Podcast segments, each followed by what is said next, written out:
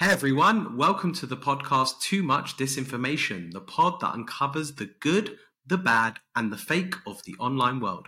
I'm your host, Rafi Mendelson, and on today's pod, we are going to be talking about communities, not just online communities as we experience many of us most days experience them, but actually the evolution of communities and the role that it plays in society and how those communities are manifesting themselves on the online space. It's going to be a really fascinating discussion. And leading us through that is Sonia Cook Broen. Uh, and she's the founder of the Tech Margin, which aims to bring more women and underrepresented people into tech jobs. She's also a CTO via AcornOak, which is a fractional executive leadership service. And she's a regular speaker on the tech scene and has held senior developer positions at companies including Salesforce and the threat intelligence company CrowdStrike.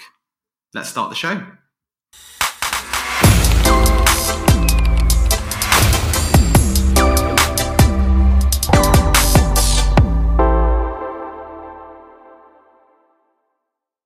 Hey Sonia, how you doing? I'm great, Rafi. It's nice to see you. It's a pleasure to have you on. Thanks for taking the time.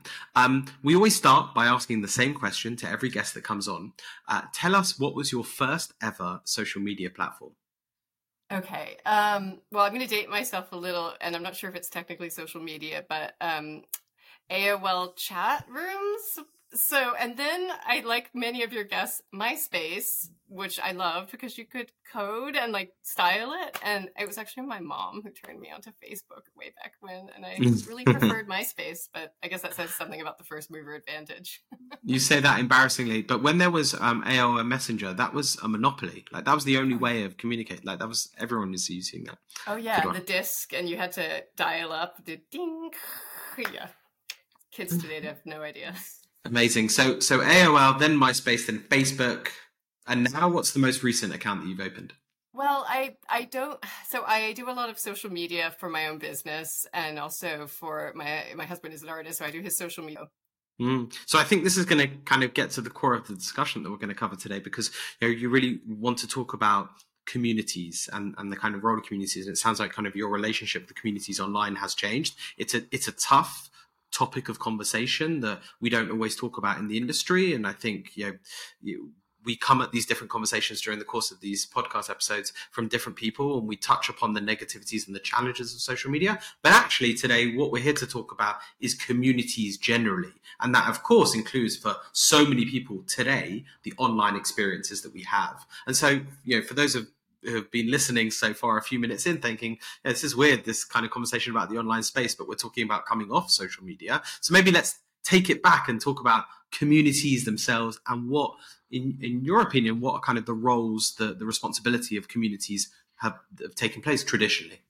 Absolutely, absolutely, Rafi. Um, well, during the pandemic, you know, like all of us, had a, a, lot of time to, to to go inside one's own mind, and I started to read a lot of books about uh, philosophy and humanity as a species. And uh, one of the books that really gelled with me was Yuval Harari's uh, *Sapiens*, and in that he he talks about the ideal community size for an individual is about hundred people, and that's why things start to break down when we have larger networks because typically there's not a set a shared purpose as the network gets larger um, and then you to to kind of fast forward from the dawn of man and when we only had small tribes you know here we are in you know the era we're in and we have what are publicly traded companies that are serving as uh, basically what we take for granted as the public square but we forget that they are publicly traded companies and they have profit motives to keeping us there. So that means you know the most salacious posts you know the the most um, uh, triggering posts are the ones that are just algorithmically boosted. Um, so we've actually moved. They're they're kind of, to, in my mind, the antithesis of what a social square should look like.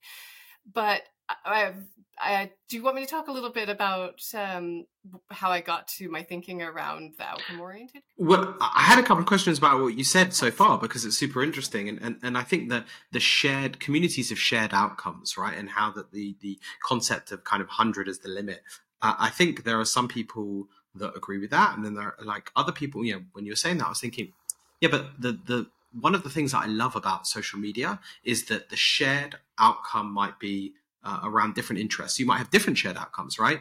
One of my shared outcomes is my local community and also my family, and so there's a few connections there. But also as well, it's um, you know, I'm mad about sports and soccer. So the shared outcome of the people of the community in the soccer groups that I'm in are going be a completely different shared outcomes for the rest of the aspects of my life. So maybe that's okay. Is it okay to have more contacts if there if we are able to compartmentalize the different shared outcomes, even if they're on one big platform? Yeah, exactly, Rafi. I think I think that is where we're going. I think um, what is called in in the more like strict uh, definition and like there's platforms that are just for this is outcome oriented communities but we mm. kind of create those um, communities naturally in larger platforms um, like facebook or um, I suppose to some extent Instagram, but that's not really a grouping. Um, you know, Discord, um, Slack, um, you know. But where I think it starts to kind of break down is if the if everyone in that group doesn't have that shared outcome in mind that's when it starts to be mm-hmm. like easy for for for a lot of nasty things that you wouldn't actually do to a person who's standing right in front of you right? You'd never say these things to somebody who who was there you know face to face. It's it's a lot it's really easy to hide behind a keyboard.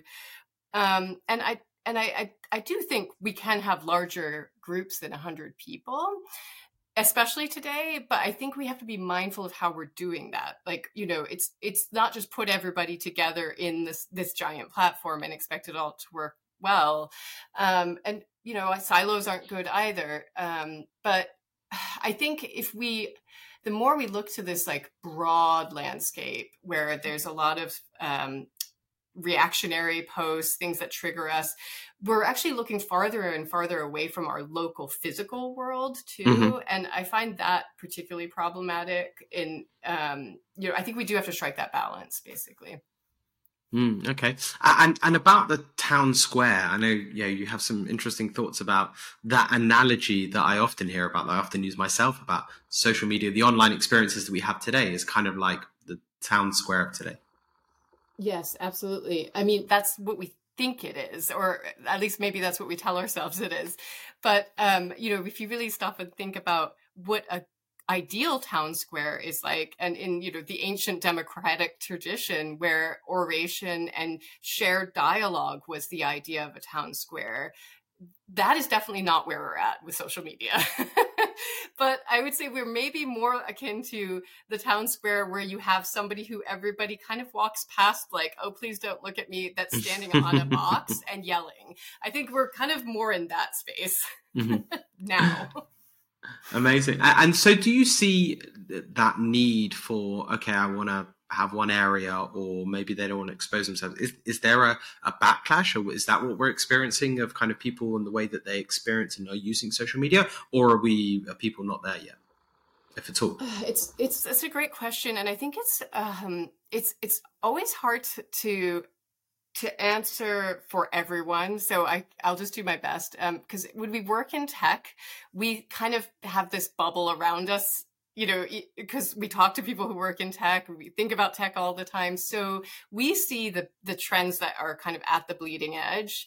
I think the majority of people, you know, they're living their lives, they're using platforms that work for them okay, um, and sometimes it's hard to you know to see a, a, a, better option if you think well there's nothing really wrong with this like hmm. you know I think as technologists, though, I have a lot of conversations with with colleagues and friends and people I've you know just acquainted with in this field, where a lot of us have moved away from the the traditional social media platforms in some ways because they've been actually quite um, uh, negative to our mental health. So um, I think there is a trend to to look for something better. I don't think that better or that answer is there yet, and it might just look like many different answers, and that's mm. okay too. You know, do, do you think that the social media platforms themselves would would evolve and move on more in line with the kind of separation? I mean, you know, Google Plus, for example, had circles was it called? Or where you could create the different bubbles of groups and in, around interest or whatever you wanted. That kind of was you know but that was google plus. Rest in peace. Yeah i know what happened? Um i think that the platforms that we have that are um, very large today you know the facebook and um, to some extent even even ones that i think have a, an overall positive um, social benefit, like you know even the professional networks like LinkedIn, I don't think they have an incentive to change that much because you know they're where everyone is, and that's the the, the kind of magic of creating a social media platform that's good enough that people stay there. And um yeah i don't know. I don't think they have an incentive to change. I don't think that from the bottom line standpoint there's a problem there you know Mm, okay. Um, and and okay, so so let's take it kind of forward. What what do you see if if this is a trend that you're seeing, born out of a need and a want to have kind of a closer knit community of shared outcomes, shared interests? Uh, then then that logic follows that uh, you know people are going to start to follow this thinking and want something else, want something different. What does that something different look like?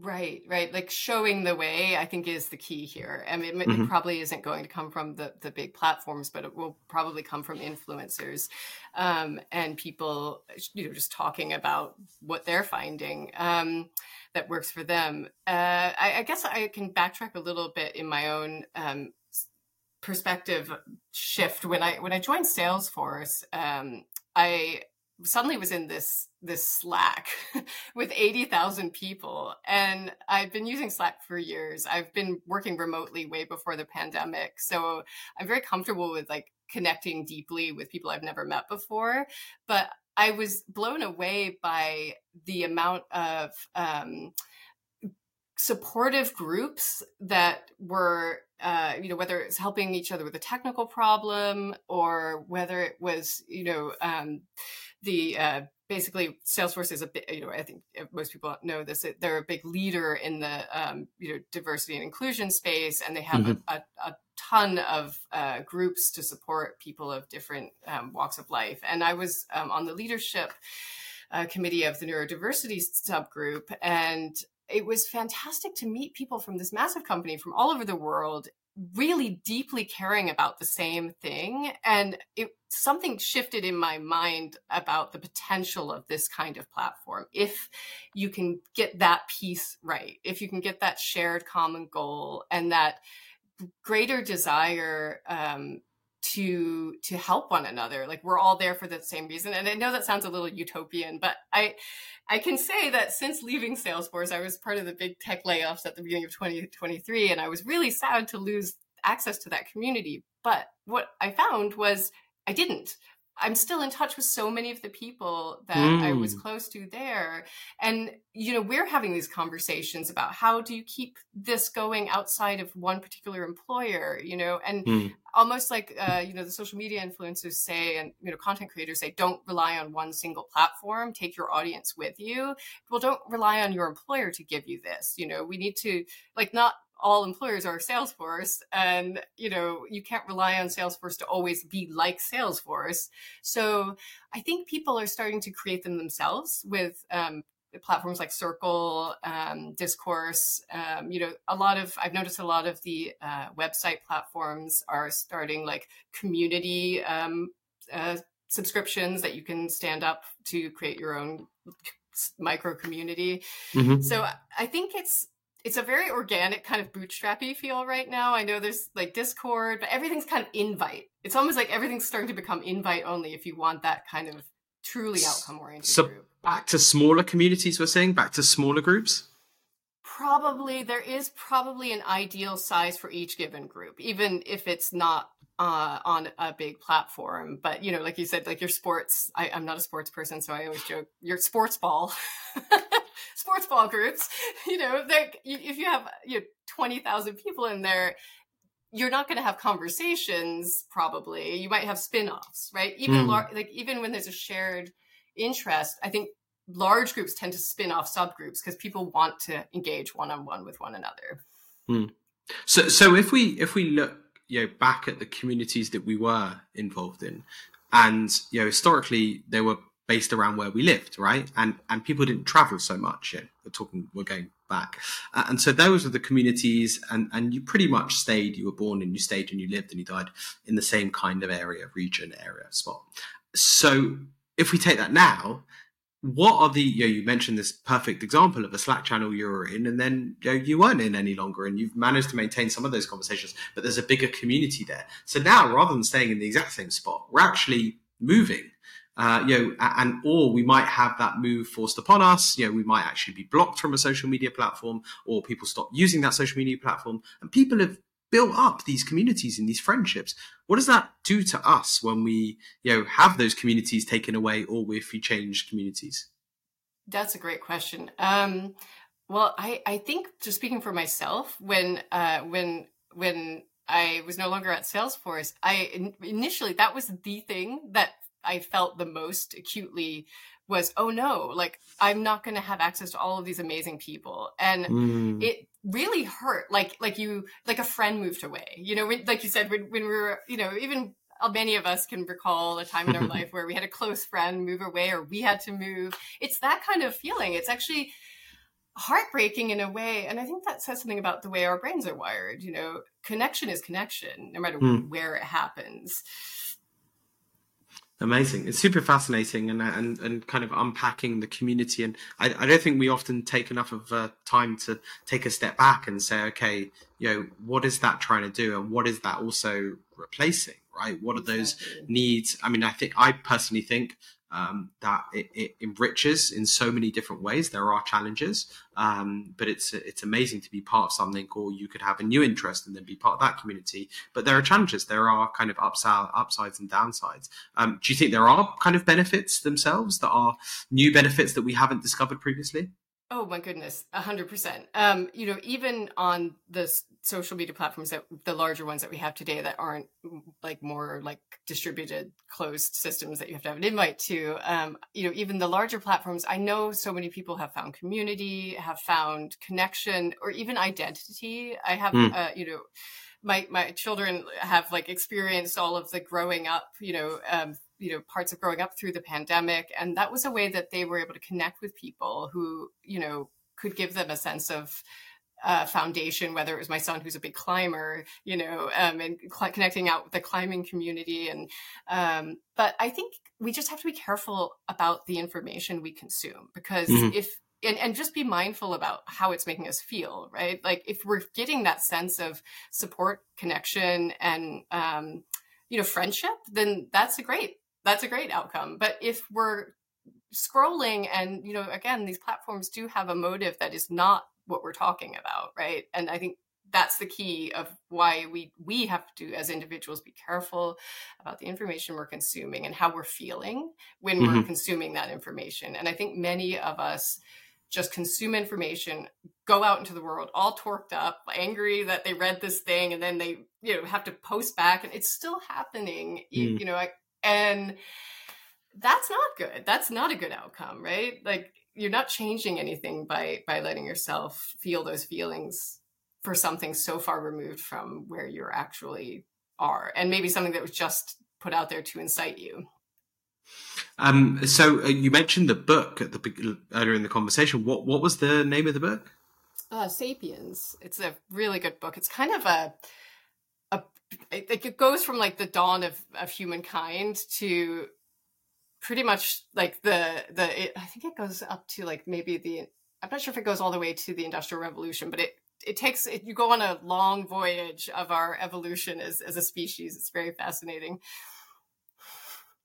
Interesting, and we'll include kind of any mentions or links or things that you refer to in the uh, show notes, um, so that uh, everyone who's listening can okay, can access well, them pretty pretty I've got easily. a great recommendation about disruptive technology. Um, so a friend of mine who's been working a lot in the AI space lately, uh, Noah Breyer from brand.ai, he uh, recommended in a post he wrote about um, disruptive technology. It's a book called Black Swan by Nassim Taleb, and just an amazing perspective on why our brains aren't really equipped to handle like this kind of disruptive technology head on. It's sort of through these conversations and digesting it as we're living it that we start to understand this world that we're in. Amazing. And I know you, there's a bunch of different topics that you cover and you talk about regularly. Where can people follow your stuff, listen to you, hear you? Absolutely. So my website is probably the most central location. Um, I follow me on LinkedIn, Sonia Cook Broen, um, and also my company, The Tech Margin, and www.thetechmargin.com. I have a newsletter you can subscribe to from there as well, and a YouTube channel. Fantastic. So what we'd like to do in terms of wrapping up each pod um, is to get everyone's perspective on one good thing, one bad thing, and one fake thing that you are seeing in the online space. Okay, great. So good. Um, Challenge. Yeah, I'm going to go with bad first because I love to do end with good news. So bad is, um, you know, isolation, separation, harmful output of energy towards other people. Bad. Good. The I feel like I'm going to quote a terrible line like, I always rely on the kindness of strangers. But seriously, connecting with people you've never met before in a deep and meaningful way and I, some of my best friends I've never met in person. You know, these mm. are hmm. people I've worked with for years. I, I love them. They're allies, they're mentors, they're mentees of my, you know, it, so that is the real potential of this connected world that we live in. And then I think one fake thing is the idea that people hate each other because they don't. And I don't think we want to hate each other. I really don't. I think that serves um, an old perspective that it just keeps us divided. And I just don't think that's where we really want to be as human beings when you get down to it. Fascinating. Uh, I really appreciate the time you've taken to go through these ideas and unpack them and give us the opportunity just to take a moment and say okay what's the need what's the the the want that we want from from communities um, and why it's important and take a second to think about that which i think is really important so thank you for taking that time we really appreciate it and have a great day sonia Thank you, Rafi. It's been a pleasure. Take care. Take care. Bye. Bye.